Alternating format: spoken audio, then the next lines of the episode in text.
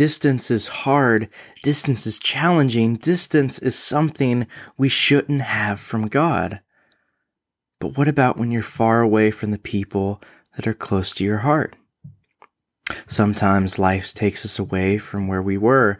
You know, a new job, a new school. Maybe we were just born far away from what we want. We not only leave behind some of the memories, but also the people that meant so much to us in our times there. Distance makes things hard, but it does not make things impossible. There will be difficulties, and yes, it won't always be easy, but what's the point in not trying? The greatest regret of many is not taking the shot when they have the opportunity. So, what's our solution? Fight for it. Fight for it with everything you've got and give it your effort no matter what. If it's meant to be, if it's truly in the will of God, it can darken the flame, but it will never be able to put it out.